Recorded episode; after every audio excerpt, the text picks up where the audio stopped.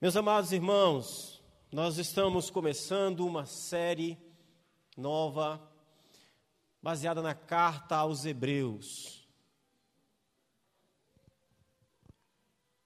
E por que eu disse que você não vai abrir a sua Bíblia? Porque a gente não tem um texto básico para o que a gente vai estar falando aqui hoje. Na verdade, nós vamos estar usando toda a carta aos Hebreus. Hoje eu quero fazer uma introdução a respeito dessa carta. Eu quero trazer algumas informações para vocês. Obrigado, Elias.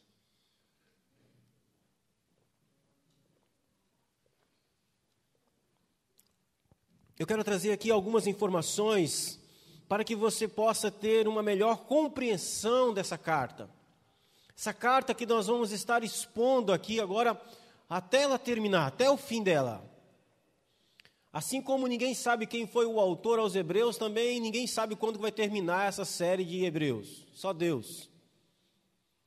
Calma que não vai durar a vida inteira, não. Não vai ser como Martin Lloyd Jones, que pregou Romanos por 12 anos. Né? Mas nós queremos aqui expor a carta aos Hebreus para a igreja. Nós vamos estar trabalhando todos os sábados essa carta. E hoje eu gostaria de trazer para vocês algumas informações que podem e vão nos ajudar a entender melhor esta carta. Informações que são importantes para que nós possamos entender por que, que essa carta foi escrita, quem a escreveu, quem leu essa carta, para quem ela foi escrita. Então, nós queremos trazer aqui a exposição da carta aos Hebreus. E a carta aos Hebreus é conhecida como o quinto evangelho. Nós temos, nós sabemos que temos quatro evangelhos: Mateus, Marcos, Lucas e João. E a carta aos Hebreus é apelidada de o quinto evangelho. Mas ela é, ela ela é chamada de o quinto evangelho porque os quatro evangelhos relatam a obra que Cristo fez na terra. E Hebreus relata a obra que Cristo continua fazendo no céu. Nós vamos ver que Ele é o nosso sumo sacerdote. Nós vamos ver que Ele é aquele que intercede por nós. Ele é aquele que está ao lado do Pai. Então, o, a, a, a, começamos então hoje mais uma exposição dessa, dessa, desse livro, dessa carta aos Hebreus. Uma carta que é absolutamente importante e relevante para a igreja na atualidade. Nós veremos que os desafios enfrentados pela igreja primitiva, para quem essa carta foi escrita, é os mesmos enfrentados por nós hoje. São os mesmos. Então, diante disso, nós cremos que o Espírito Santo que inspirou a pena do autor no passado, também fala ao nosso coração, à nossa comunidade, à nossa igreja de hoje. Hebreus foi para a igreja primitiva do primeiro século, Hebreus é para a igreja de Santana hoje. É palavra de Deus, inspirada pelo Espírito Santo. E uma das primeiras características, e eu quero que você guarde essas, essas características. Uma das primeiras características dessa carta, que eu creio que seja importante observar, é que ela tem um estilo muito próprio, diferente das outras cartas do Novo Testamento. E eu quero dar aqui uma dica de leitura, eu quero incentivar você a ler essa carta.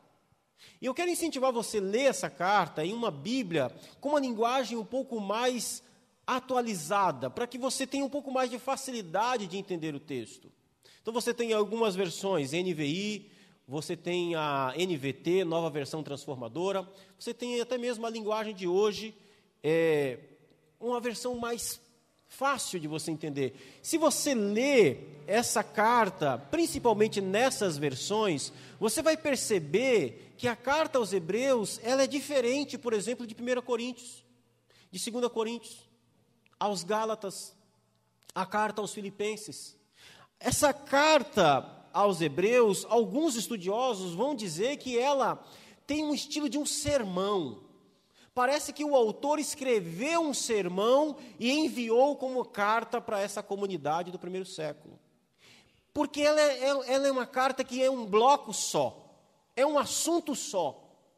O autor não fica aqui falando de casamento, ele não fica dando aqui orientações sobre como você deve lidar com o dinheiro, ele não fica aqui falando sobre como lidar é, com outras coisas da vida, que as outras cartas abordam. Não, ele tem um assunto só. Lá no finalzinho da carta, ele vai falar alguma coisa é, sobre a vida prática, o nosso dia a dia. Mas esse dia a dia que ele está falando tem a ver com aquilo que ele falou antes, com todo o seu assunto. Então, ele chama essa carta, lá no final, em capítulo 13, verso 22, de presente exortação, que ele escreveu resumidamente. Treze capítulos que ele diz: Olha, eu escrevi resumidamente para vocês. Né? E só escreveu 13 capítulos. Imagina se ele tivesse sido exaustivo. Né? Teria escrito um livro. Muito bem. Então, meus amados irmãos, quem foi que escreveu a carta aos Hebreus? A autoria da carta aos Hebreus é um absoluto mistério. É um mistério. Quando Orígenes, um teólogo do terceiro século, foi perguntado sobre quem seria o autor da carta aos Hebreus, ele deu a seguinte resposta: Somente Deus sabe com certeza quem escreveu a epístola, a carta. Orígenes disse isso em 225 depois de Cristo. Ou seja, se Orígenes, que estava lá, perto do tempo, se ele estava em 225 e ele não fazia ideia, ele não sabia quem escreveu a carta aos Hebreus, a ponto de dizer somente Deus sabe quem escreveu a carta, o que dirá de nós, que estamos dois mil anos depois da escrita dessa carta? Então, nós não sabemos quem escreveu a carta aos Hebreus. Ela não é assinada, não tem o, o nome do autor. Nós não temos evidências internas e nem evidências externas de quem escreveu. Mas existem alguns candidatos que poderiam ser os autores de Hebreus. Lutero, por exemplo, achava que Apolo poderia ser o autor da carta aos Hebreus. Apolo tinha características interessantes que contribuem para essa suspeita. Ele era judeu de Alexandria, e isso dava a ele tanto conhecimento dos ritos e dos costumes judaicos, porque a carta fala muito sobre os rituais, fala sobre o templo, fala sobre as coisas que eram que só um judeu poderia conhecer. Então, é, Apolo ele era judeu, então ele tinha conhecimento desses ritos, ele tinha conhecimento das cerimônias. E Apolo também tinha conhecimento da versão grega da Bíblia do Antigo Testamento que se chamava Septuaginta. Existia uma versão chamada Septuaginta, que era uma tradução do Antigo Testamento do hebraico para o grego. E o autor aos Hebreus usa essa versão grega na citação dos textos do Antigo Testamento. E Apolo era alguém que tinha acesso a essa versão do Antigo Testamento em grego, chamada Septuaginta. Apolo também circulou nas igrejas do primeiro século. Apolo ouviu Paulo pregar, ouviu Paulo ensinar, mesmo que ele tenha sido instruído por Priscila e Áquila. Mas era alguém do círculo dos mestres da igreja primitiva. Todavia, que Apolo tinha habilidade e recursos para ser o autor aos Hebreus, nós não temos dúvidas. O problema é que não existe nenhuma fonte histórica que possa afirmar que Apolo seja o autor de Hebreus. Então ele tinha todas as qualidades, ele tinha todas as características de alguém que poderia ter escrito essa carta, mas na carta não está o nome dele e não existe nenhuma fonte histórica confiável que afirme que Apolo tenha sido o autor de Hebreus. Um outro nome, e esse nome é mais comum, como que poderia ser o autor aos Hebreus, é o grande apóstolo Paulo. Eu, eu sei que quando você lê Hebreus, você fica com a sensação de que Paulo é o autor. Fala, não é possível, Paulo escreveu isso aqui. Mas não. Se você lê com cuidado e com atenção as outras cartas de Paulo e você lê Hebreus, você vai perceber que existe uma diferença. É porque a gente às vezes gosta muito de Paulo. Né? Somos meio apaixonados por Paulo, mas é bem diferente a escrita. O estilo é diferente. Partindo do início que Paulo sempre começa as suas cartas com uma saudação. Sempre começa com, sua, com as suas cartas com a assinatura da carta. Eu, Paulo, prisioneiro do Senhor. Eu, Paulo, apóstolo do Senhor Jesus. Ele está sempre falando, ele não tem problema em dizer que ele é quem está escrevendo. Mas não acontece com Hebreus. Porém, Paulo é um grande candidato. A ponto da versão bíblica da King James, a versão inglesa da Bíblia de 1611, ela traz no seu título a seguinte frase: A Epístola de Paulo, o apóstolo aos Hebreus. É, é correto também e honesto dizer que as versões mais atuais da, da King James ela vem com uma observação que essa ideia de que Paulo é o autor da carta é não é uma não é uma, uma evidência real, mas é uma ideia de que Paulo possa ter sido o autor. Todavia, mas a, a, a ideia de que a King James traz Paulo como autor ali na, no seu título é mais uma torcida do que uma verdade. Talvez o tom apostólico e pastoral da carta leve o leitor, em um primeiro momento, à sensação de que Paulo seja o escritor. Porém, uma crítica da fonte mais apurada vai mostrar muitas dificuldades a respeito do grande apóstolo ser o autor principalmente dependendo da data em que Hebreus foi escrita. É provável que quando essa carta foi escrita, Paulo já tinha sido martirizado, ele não estava nem vivo mais. Aí seria impossível Paulo ser o autor. Né? Então, assim, para os apaixonados por Paulo, quando ouvem isso, eu sei que pode ser meio que uma frustração, mas é possível que quando essa carta foi escrita, Paulo já tinha sido morto, martirizado pelo império. Bom, muitos outros nomes são levantados ao longo da história da igreja. Tertuliano, por exemplo, achava que Barnabé era o autor da carta aos Hebreus, pelo fato de dele ser um levita e por isso ter um conhecimento mais profundo a respeito dos ritos e dos objetos judaicos. Então, Tertuliano achava que Barnabé fosse o autor. Quem melhor para conhecer como que funcionava ali as, os rituais do templo do que um levita? Então, ele achava que Barnabé fosse o autor. Perceba, Tertuliano também está muito próximo do, do tempo do primeiro século, mas nem ele tinha certeza. Era um chute.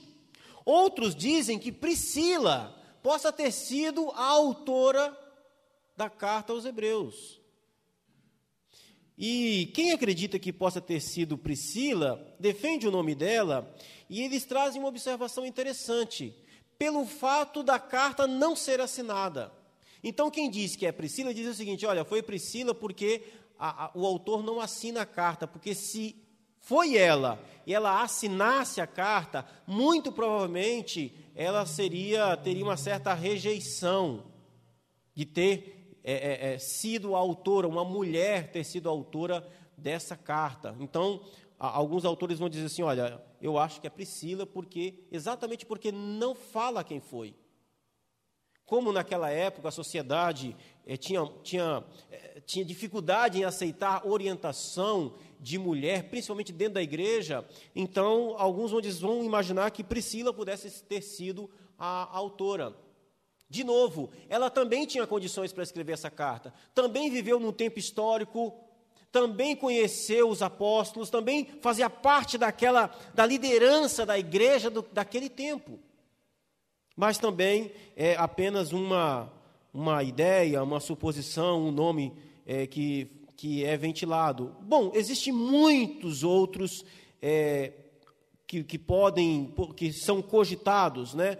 Ah, Lucas, por exemplo, poderia ser um candidato.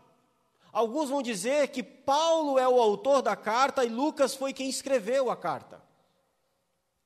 A gente também não sabe. O que todos esses nomes têm em comum é o fato de que todos eles eram capazes de produzir essa obra.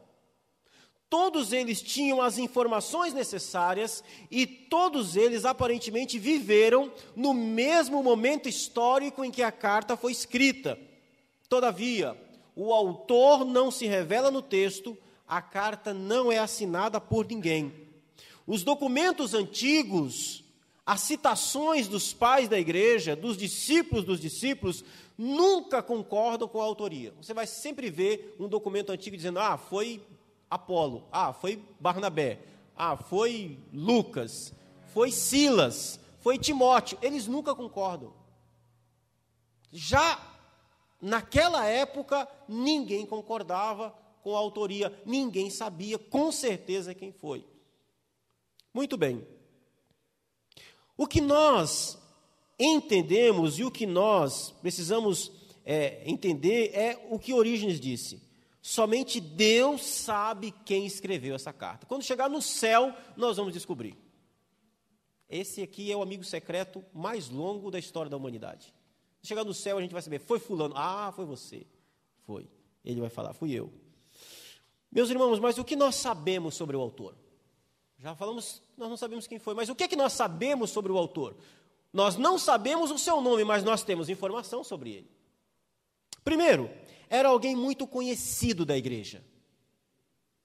Talvez tão conhecido que a carta não precisasse ser assinada. Você já recebeu um WhatsApp de alguém onde a pessoa te mandou mensagem, mas ou ela trocou de número, ou então você não tinha o um número dela, e pela conversa você sabia quem era? ah, fulano. É assim. Talvez talvez não, o, o, o, autor, embora não se identifique, todavia ele era muito conhecido. Era tão conhecido que ele não achou necessário, ou que não foi necessário para ser aceita a carta, não foi necessária a sua identificação. Todo mundo naquela igreja que recebeu essa carta sabia quem tinha escrito, conhecia o autor. Então, isso é importante, era um autor conhecido. Segundo, era alguém que tinha autoridade pastoral, apostólica, para trazer ensinamentos e estabelecer doutrinas da igreja primitiva. Era alguém do grupo de liderança da igreja do primeiro século. Terceiro, a aceitação da carta fica evidente é, porque provavelmente ela circulou livremente em mais comunidades, além daquela comunidade a quem ela foi endereçada. Apesar da autoria desconhecida, ela foi largamente aceita pelos cristãos posteriores àquela comunidade, entrando assim para o conjunto de textos sagrados inspirados na formação da Bíblia. Ou seja, os discípulos dos discípulos ao lerem aquela carta, entenderam que aquela carta ela era palavra de Deus, inspirada por Deus, mesmo que ninguém soubesse quem foi quem escreveu. Ela era aceita nas igrejas como palavra de Deus. Então é isso que nós sabemos a respeito do autor. Era alguém muito conhecido, era alguém que tinha autoridade e era alguém em que a carta que ele escreveu foi bem aceita por toda a igreja, por toda a comunidade e pela igreja que veio depois, pelas gerações posteriores. Mas nós temos uma outra dificuldade nessa carta. É com relação à data em que ela foi escrita. Não se tem uma precisão histórica e nem uma evidência interna e externa que nos ajude a definir quando a carta foi escrita. O que nós temos é ausência de informação. E preste atenção nisso. A ausência de informação é informação. Por exemplo, a carta não cita a queda de Jerusalém no ano 70. Isso nos leva a entender que a carta foi escrita quando? Antes do ano 70. Porque se o autor está falando do templo, se o autor está falando para um grupo de cristãos judeus dali do primeiro século e o templo já tivesse sido destruído, ele provavelmente mencionaria isso no texto, mas ele não faz isso. Então, como o autor fala do templo e muito do templo, fala das cerimônias do templo, é provável que o templo ainda estivesse em pé. Ou seja, a carta foi escrita antes do ano 70. Porque no ano 70, o imperador romano Tito invade Jerusalém e ele destrói Jerusalém. O templo é destruído, é queimado, é, é, é, é, derribado totalmente. Então, nós temos essa informação que é importante. Então, nós não sabemos quando que a carta foi escrita, mas nós podemos ter uma ideia. Ah, nós podemos inferir que ela não tinha. Ah, nós podemos inferir com certa garantia que a carta foi escrita antes do ano 95 antes de Cristo, depois de Cristo, do primeiro século. Por quê? Porque Clemente de Roma, em 95, ele escreve uma carta e ele cita Hebreus. Então, se ele escreveu em 95, a carta já circulava. A carta já era conhecida. Então ela não pode ter sido escrita depois de 95. Muito bem. O público para quem essa carta foi escrita? Nós também não sabemos. Nós temos dificuldade de entender o público. Quando você vê é, primeira de Pedro, Pedro identifica o seu público. Quem, quem é que está recebendo a primeira carta de Pedro? Os cristãos dispersos aonde? No Ponto, na Galácia, na Ásia. Ele está identificando. Quando Paulo escreve aos Filipenses, ele identifica. É para os Filipenses. Quando ele escreve a carta aos Romanos, ele identifica aos santos que estão em Roma. Mas Hebreus não fala para quem ele está escrevendo. Não cita para quem ele está escrevendo. Nós não temos como identificar quem era o público, quem foi a igreja, onde essa igreja estava que recebeu essa carta. Embora o título da carta seja aos Hebreus, essa expressão não aparece no texto em momento algum. É apenas uma referência ao fato de que o público majoritário eram cristãos que haviam se convertido do judaísmo. Ou seja, eram judeus, nasceram judeus, viveram como judeus, mas um dia ouviram o evangelho e se converteram a Cristo. Então eram cristãos judeus ou judeus cristãos. Esse era o público que estava recebendo orientação em Hebreus. E é muito importante você ter isso em mente. Por quê? Porque uma pessoa que não fosse judeu teria muita dificuldade de entender os ritos e as cerimônias que o autor aos Hebreus fala aqui na sua carta. Ele está falando para judeus. Ele está falando para judeus. Bom, ah, mas onde estava concentrada essa comunidade de cristãos judeus? Nós não sabemos.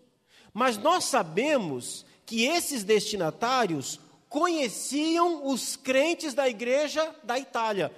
Observe aí, Hebreus capítulo 13, verso 24. Hebreus 13, 24, o autor está terminando a carta e ele diz assim: os, os crentes da Itália vos saúdam. Então, essas pessoas que estão recebendo a carta aos Hebreus, elas conhecem os crentes da Itália. Provavelmente de Roma, capital do império. Então, nós já sabemos que são cristãos judeus que conhecem a igreja que está em Roma, que conhecem a igreja que está na Itália. E aqui tem uma informação histórica importante. Por volta do ano 49, preste atenção nessas datas. Por volta do ano 49 do primeiro século início do ano 50, o imperador romano Cláudio ordenou a saída dos judeus de Roma. Ele expulsou os judeus de Roma. Em Atos 18, 1 a 3, Lucas descreve a chegada de Áquila e Priscila a Corinto. Lucas escreve que chegou em Corinto um casal vindo de Roma por causa da perseguição de Cláudio. Eles chegaram a Corinto. Era Priscila e Áquila. Crentes, judeus que haviam se convertido a Jesus, que estavam vindo de Roma por causa da perseguição, por causa da expulsão do imperador de Roma. Expulsou os judeus de Roma. E eles haviam chegado em Corinto. Isso em Lucas, em Atos 18, 1 a 3. Então Lucas escreve isso. Como essa carta aos Hebreus possa ter sido escrita por volta do ano 67, é provável que os seus destinatários sejam cristãos judeus vivendo em algum lugar, nós não sabemos onde, mas que tinham residido na Itália, em Roma, e por isso eles conheciam a igreja da Itália. E obviamente é, é, eles podem ter sido esses podem ter sido expulsos na perseguição ou na expulsão de Cláudio, que Cláudio fez com relação a, a, aos judeus de Roma. Então é provável que seja eles. Obviamente, nessa expulsão de Cláudio no ano 49, 50, nem todos saíram de Roma. E em 54, quatro anos depois da expulsão, Cláudio morre. Quem é que sobra ao trono? Nero. Então, mas poucos anos depois, chega em Roma o apóstolo Paulo. Olha como é que as coisas vão se conectando. Paulo chega em Roma poucos anos depois. Nero já é o imperador. E Paulo chega em Roma. Ou seja, quando Paulo chega em Roma, ele encontra uma igreja em Roma.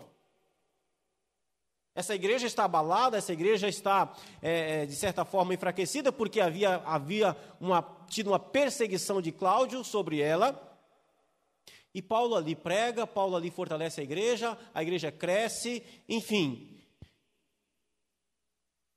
Então, o autor de Hebreus parece que está falando com essa comunidade de cristãos judeus que haviam saído da Itália por causa da expulsão de Cláudio em 50. E eles tinham sido. É, é, eles, eles haviam se estabelecido em um determinado lugar do império onde a gente não sabe. E eles conheciam a igreja da Itália. Então, parece que o autor aos Hebreus fica sabendo, de alguma forma, daqueles crentes que saíram de Roma na perseguição de Cláudio, que eles estão desanimados. E por isso eles escrevem a carta a partir da Itália, a partir. E eu estou falando aqui de Roma porque é a capital. Mas o texto fala Itália. Para quê? Para encorajá-los. Nós não podemos afirmar historicamente que esses cristãos a quem a carta é escrita sejam os mesmos que foram perseguidos por Cláudio. Mas existe uma chance muito grande de ser esse grupo de cristãos judeus. Mas nós podemos afirmar também, todavia, que eles haviam sofrido perseguições por causa de Jesus, principalmente no início da fé. Em Hebreus capítulo 10, versos 32 a 35, o autor fala que eles foram perseguidos por causa da fé em Jesus. Seja a perseguição pelo império, seja a perseguição pelos próprios judeus por abandonarem o judaísmo. Deixa eu explicar isso aqui para você. Nesse tempo, o Império Romano não fazia diferença entre judeus e cristãos. Você é cristão? Sim. O Império via o cristianismo como uma seita dentro do judaísmo. Então, você é cristão? É, cristão, é judeu. Então, o Império não distinguia judeus e cristãos. Então, quando o Império perseguia os judeus, perseguia também os cristãos. Então, os crentes eram perseguidos, tanto é, quando os crentes eram perseguidos pelo império, especificamente, eles eram perseguidos por serem cristãos. Mas eles também sofriam uma perseguição pelos judeus. Os judeus também perseguiam os cristãos. Porque apesar do império não fazer distinção entre judeus e cristãos, os judeus e os cristãos faziam distinção entre si. Lembra de quantas vezes Paulo foi perseguido pelos judeus? Então, nós temos aqui pelo menos dois tipos de perseguição. O cristão podia ser perseguido pelo império por ser cristão, o cristão poderia ser perseguido pelos judeus por ser cristão, e havia um terceiro tipo de perseguição, um terceiro grupo, que era quando o cristão era também judeu e ele era perseguido tanto pelo império quanto era perseguido pelos judeus. Mas não apenas por ser cristão, mas por ter abandonado o judaísmo. Já ser um cristão para um judeu já era uma coisa terrível. Agora, ser um judeu cristão era o fim da picada. Esses crentes a quem o autor, e eu já ia falar Paulo, tá vendo? Esses crentes a quem o autor aos Hebreus está escrevendo, quem são? São judeus que haviam se convertido ao cristianismo. E do que é e, que, e o que, é que estava acontecendo com eles? Eles sofriam perseguição do império e sofriam perseguição dos seus compatriotas por serem cristãos judeus. Porque funcionava assim: se você fosse um gentil e cristão, tá lá, para o judeu, ok, vai. Mas se você fosse um judeu cristão, era um problema. Se você tivesse um comércio, se você tivesse uma quitandinha, se você trabalhasse com comércio e você chegasse num determinado lugar, você é judeu, ali havia uma espécie de sindicato dos, dos comerciantes judeus, e eles se ajudavam. E você falava, olha, eu quero fazer parte aí do sindicato, também sou judeu, estou vindo lá de Roma, fugindo do, da perseguição do imperador, e quero montar aqui a minha barraquinha, como é que eu faço? Não, bem, paga uma taxa aí, você vai fazer parte do nosso sindicato. Aí você começava a trabalhar. Daqui a pouco aquele, aquele sujeito começava a chamar você, e aí, você não foi na sinagoga sábado? O que aconteceu com você? Não, é que eu, sábado, eu vou na, na, na minha igreja. Na igreja? É, eu sou cristão. Você era tirado do sindicato. Você saía debaixo da proteção deles e você passava a ser perseguido por eles. Você começava a tomar prejuízo. Você começava a ser entregue às autoridades. Você começava a ser delatado. Você sofria cancelamento. E é nesse contexto que esses irmãos estão olhando e eles estão fazendo a seguinte pergunta: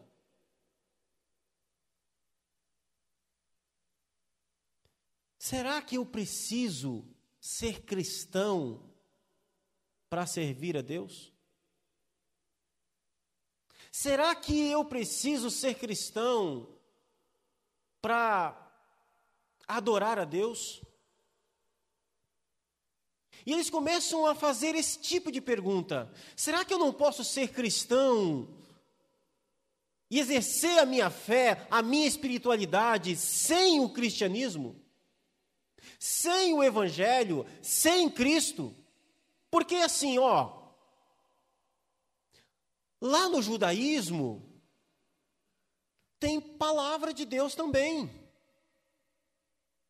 Deus falou também lá no judaísmo. Eles têm os profetas. Quando eu era só judeu, eu também lia Isaías.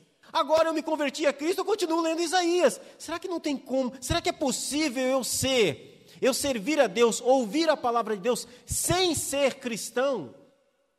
Por quê? Porque ser cristão está me trazendo muita dor, está me trazendo muito prejuízo. Ser cristão, eu não consigo mais. Eu fui expulso do sindicato lá. Eu, eu sou perseguido por ser cristão, tanto pelo império quanto pelo, pelos meus compatriotas. Será que tem como eu ser, eu exercer fé em Deus? Será que tem como eu exercer minha espiritualidade? mas sem a parte de Cristo. Porque no, no final das contas, lá no judaísmo também tem profetas. Também tem palavra de Deus. Lá no judaísmo também tem manifestação de anjos. Os anjos apareceram para Abraão. Também tem manifestações espirituais. Também tem manifestações sobrenaturais. Na igreja o pessoal fala em línguas, o Espírito Santo usa, é uma bênção, mas também lá no judaísmo existem manifestações sobrenaturais. E eu lá não vou ser perseguido. Pelo contrário, eu serei aceito pelos meus compatriotas. Eu, eu, eu serei protegido por eles. No cristianismo tem. Ah, ah, o cristianismo tem o cristianismo não tem sacerdócio. Lá tem sacerdócio. Então eles estão começando a fazer esse tipo de pergunta. E o autor aos Hebreus fica sabendo dessa inquietação do coração desses irmãos, e é por isso que ele escreve a carta aos Hebreus. Veja como ele começa, isso aqui vocês vão ver no próximo sábado, a partir do próximo sábado, do capítulo 1. Ele vai, ele vai dizer o seguinte: Olha, ele vai dizer assim: olha, o, o, o, eles, aqueles irmãos estavam pensando: no judaísmo também temos a palavra de Deus por meio dos profetas. Nós não precisamos do cristianismo para ouvir Deus, podemos ouvir os profetas. Era isso que eles estavam dizendo. Aí o autor aos Hebreus escreve: Hebreus 1, 1 e 2, ele diz: Havendo Deus outrora falado muitas vezes, de muitas maneiras, aos pais pelos profetas. O autor aos Hebreus está dizendo o seguinte: é verdade, lá no judaísmo tem profetas. Deus falou por meio deles. Aquilo que Isaías disse é palavra de Deus. Aquilo que Jeremias disse é palavra de Deus. No passado, Deus falou de muitas maneiras, várias vezes, de, pelos profetas. É verdade, vocês estão certos com relação a isso. Acontece que, nestes últimos dias, nos falou pelo Filho. E aqui temos um problema. É, é, isso, é, é esse o contexto que o autor aos Hebreus está trazendo. Sim, verdade. Lá no judaísmo tem a palavra do profeta. Deus falou pelos profetas, mas nos últimos dias Deus falou pelo filho, pelo seu filho. Ou seja, diz o autor da carta, Deus falou mesmo pelos profetas do passado, mas ele nos falou recentemente pelo seu próprio filho, o seu próprio herdeiro. Portanto, Cristo é superior por ser o próprio Deus.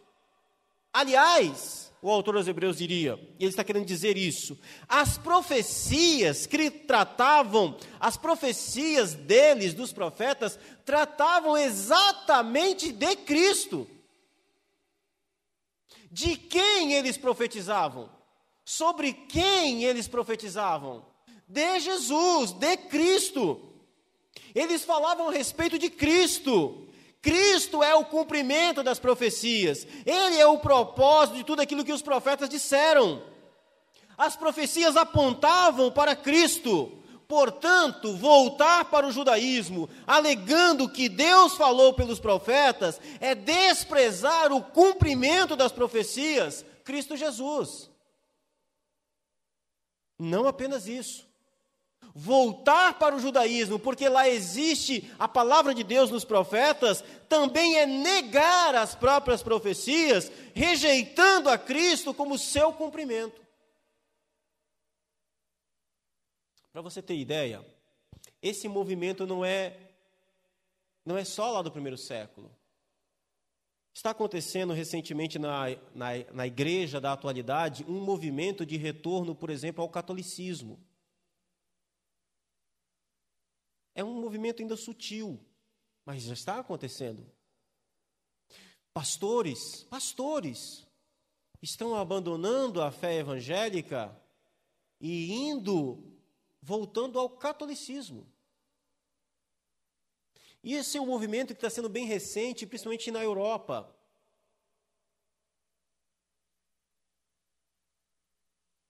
Por quê? Porque no catolicismo, segundo eles, existe uma certa riqueza cultural, histórica. Existe um peso histórico. Existe a questão da imagem. Existe uma questão de você colocar a sua fé em algo concreto. Está ali o santo, está ali a santa, você coloca a fé em algo sólido. Isso tem encantado algumas pessoas e elas têm retroagido da fé. Esses crentes estavam querendo voltar, estavam sendo tentados a voltar para o judaísmo com essa, com essa, com essa alegação. Lá também tem palavra de Deus. Lá também tem profecia. E o autor das Bíblias vai dizer: é verdade, mas Deus agora falou conosco ultimamente, nesses últimos dias, pelo Filho. Voltar para o judaísmo por causa disso é desprezar a própria profecia. Porque Cristo é o cumprimento da profecia. Eles argumentavam também que no judaísmo, eles diziam: nós temos a aparição de anjos. Os anjos apareceram a Abraão, Jacó, Moisés, Josué. A resposta do autor sagrado é: Mas Cristo é o resplendor da glória, a expressão exata do ser de Deus, tendo tornado-se tão superior aos anjos, quanto herdou o mais excelente nome do que eles. O autor mostra o perigo de se encantar com as manifestações sobrenaturais, em detrimento da realidade do próprio Deus. Veja como que toda tentativa de retroceder na fé é algo sempre tolo. Eles estavam preferindo agarrar-se às experiências místicas dos anjos que apareceram na história dos judeus, e nem era história deles, nem era a experiência deles, era a experiência de outros. Eles estavam tentando se agarrar às experiências, encantados com as experiências de manifestação de anjos no judaísmo. Estavam esquecendo que Cristo é a manifestação da glória exata do resplendor de Deus. Estavam trocando a glória de Cristo pela manifestação de anjos. Esse é o perigo. É o perigo de se encantar com o milagre mais do que com o Deus do milagre. É o perigo de buscar o poder do Espírito e desprezar aquele que o Espírito glorifica, que é o Senhor Jesus. Esse aqui é um um pezinho nosso pentecostal. Às vezes nós valorizamos buscar o poder, buscar o poder, buscar o poder, buscar o poder e esquecemos daquele que dá o poder. Batismo com o Espírito Santo, batismo com o Espírito Santo, mas esquecemos daquele que batiza com o Espírito Santo. Batismo com o Espírito Santo é uma consequência da adoração daquele que batiza. O Senhor Jesus disse: no Evangelho de, João: quando o Espírito vier, ele me glorificará. É na glorificação a Jesus que Jesus batiza. É, é, essa é a lógica. Eu glorifico a Jesus e Jesus, em sua graça, soberania, vontade, em seu querer santo, batiza, ou não. Mas é na glorificação a Ele, é na adoração a Ele. E o autor aos Hebreus segue fazendo esse ponto, sabe, essa dinâmica ele vai fazendo. Vocês querem voltar por causa disso? Olha isso. Ele vai fazendo isso, ele vai fazendo esse contraponto até o capítulo 10, mostrando a superioridade de Cristo em detrimento do antigo pacto apresentado no judaísmo. Deixando claro que retornar da fé em Cristo para uma fé no judaísmo é, no fim, incredulidade. Ele vai dizer lá no capítulo 2, verso 2 e 3. Ele vai, ele vai dizer o seguinte: olha, esse negócio de voltar para o judaísmo é, no fim, incredulidade. Vocês estão fazendo a mesma coisa que o pessoal do deserto fizeram. Quando Deus os libertou do, do, no Egito e eles estão lá no deserto, eles querem voltar para o Egito. Esse negócio de querer voltar para o judaísmo é incredulidade. Ele vai dizer também no capítulo 4, verso 7, que é dureza de coração. E essa incredulidade, essa dureza de coração, pode levar à apostasia, que ele vai tratar no capítulo 6. Ou seja, eles poderiam até ter um alívio com relação à perseguição por parte dos judeus, se voltasse para o judaísmo, mas perderia a verdadeira fé salvadora que os tinha alcançado. E além do mais, continuariam sendo perseguidos pelo Império Romano. Como foram. No ano 70, Jerusalém cai e os judeus no império inteiro são perseguidos. No capítulo 11, o autor chama a atenção dos, dos leitores, lembrando a eles. Capítulo 11 de Hebreus é o quê? Os heróis da fé. A galeria dos heróis da fé. Você precisa entender o capítulo 11 dentro do contexto da carta. Porque quando chega no capítulo 11, o autor aos Hebreus está lembrando a eles que o sofrimento não é algo estranho à fé. Eles estavam querendo fugir do sofrimento, exercendo fé apenas no judaísmo. E ele vai dizer: olha, então, sabe esse pessoal que vocês estão citando aí? Esses judeus, essa, esse Abraão, Abel, Isaac, Jacó, sabe esse pessoal todo que vocês estão querendo voltar de onde eles vieram? Sabe esse pessoal? Então, esse pessoal sofreu também. Vocês estão querendo fugir do sofrimento, mas eles sofreram. Eles sofreram. Então, começando por Abel e todos os grandes nomes do Antigo Testamento, ele deixa claro duas coisas. Primeiro, todos eles sofreram e foram perseguidos por causa da confiança que exerciam em Deus. Todos. Segundo, nenhum deles receberam as recompensas prometidas por Deus nesta vida, mas Deus reservou tais promessas para dar a eles, juntamente conosco, na eternidade. Com isso, o autor dos Hebreus coloca os seus leitores no mesmo espectro de fé que os grandes heróis da Bíblia. Eu acho isso aqui maravilhoso. O autor dos Hebreus está dizendo o seguinte: vocês estão sofrendo por causa da fé em Jesus? Abraão também sofreu. Abel também. Isaías também.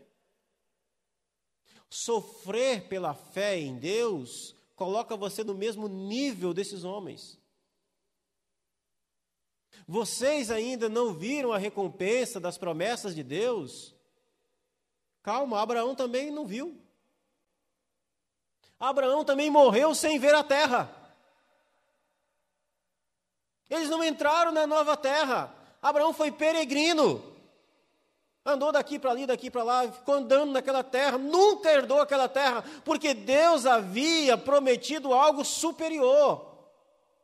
E ele vai dizer no final do capítulo 11: para que eles não recebessem a promessa sem nós, para que Deus cumprisse a sua promessa a todos nós juntos.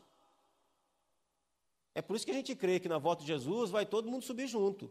Abraão não está lá, nem Abel. Está todo mundo aguardando no pó da terra.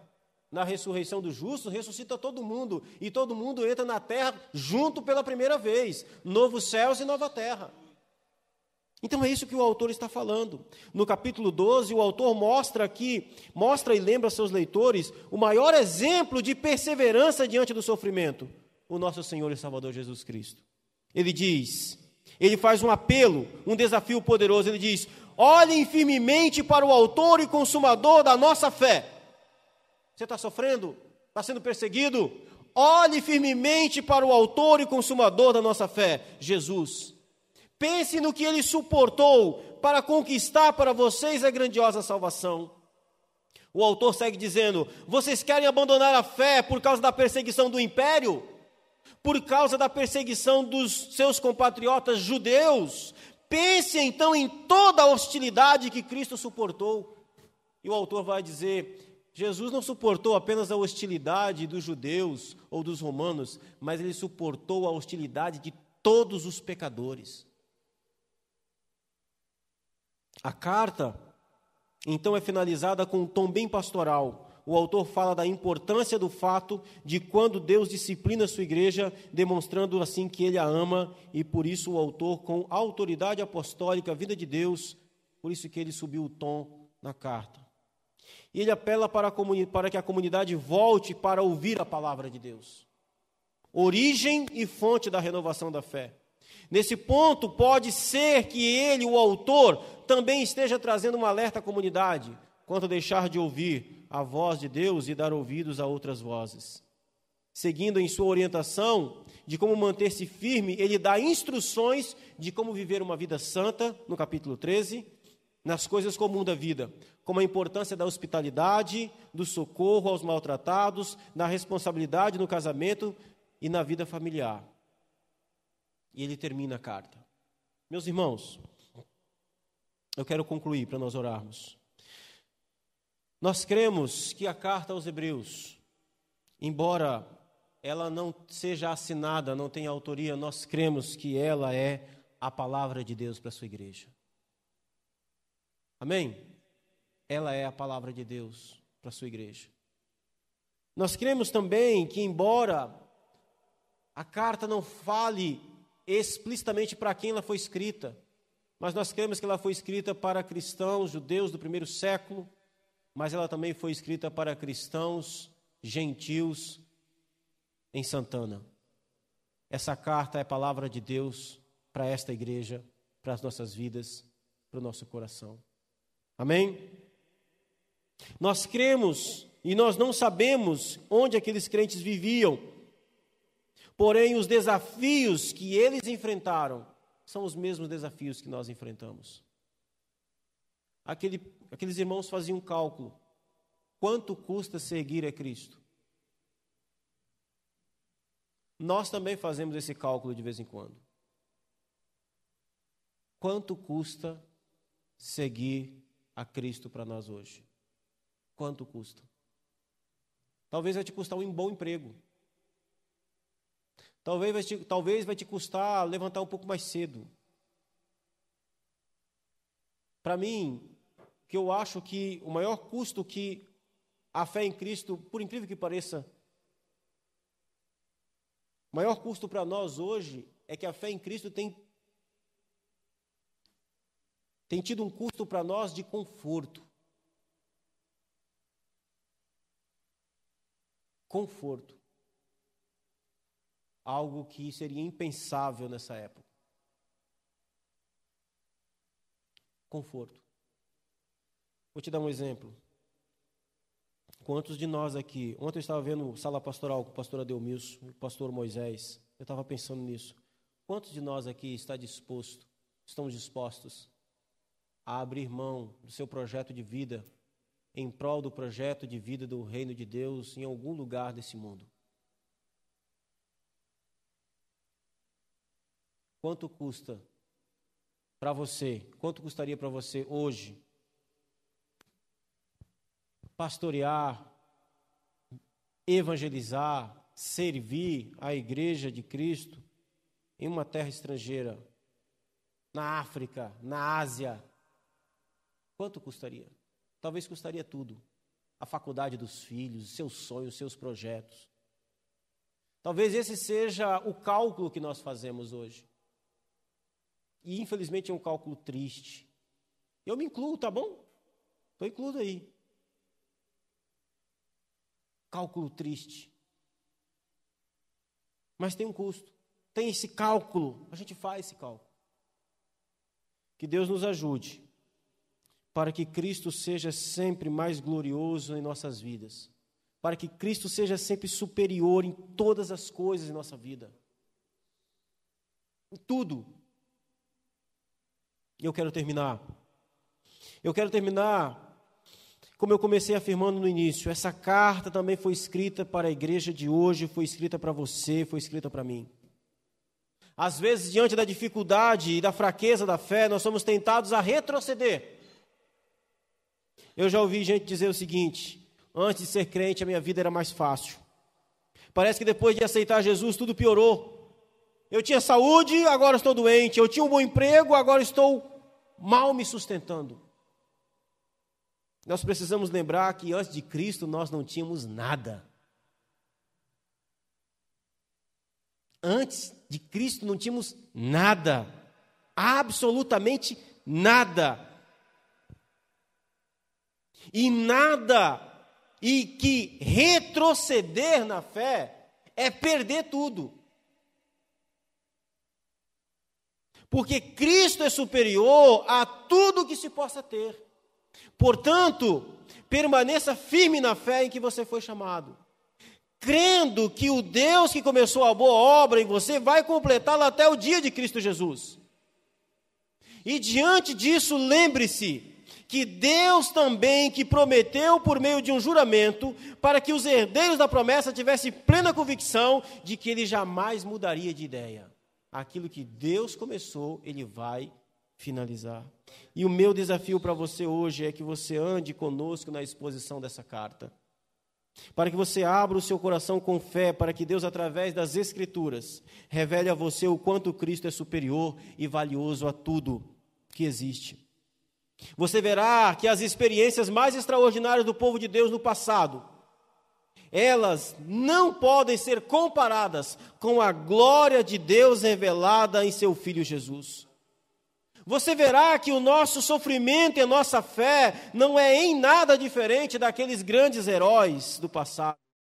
Como eles aguardavam o cumprimento da promessa de Deus e suportaram tudo por causa dela, nós também podemos suportar e permanecer firmes. Amém? Você pode ficar de pé, por favor? Eu quero orar com você em nome de Jesus.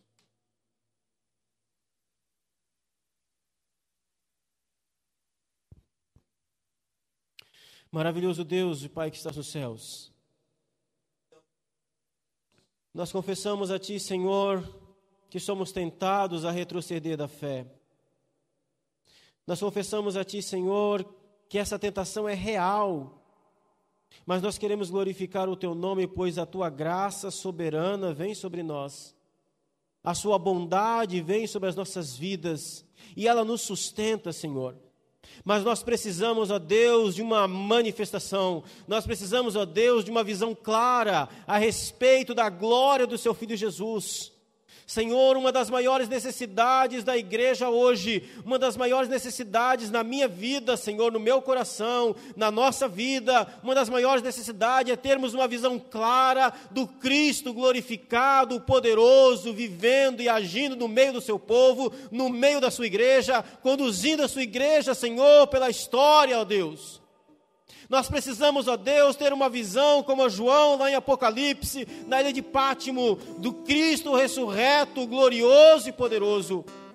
Portanto, Senhor, renova a nossa fé, renova a nossa confiança, renova, meu Deus, a sua graça sobre as nossas vidas. E nos ajude, Senhor, a enxergarmos a superioridade, a beleza, a grandiosidade de Jesus. Em nome de Jesus nós te pedimos, Senhor. Amém.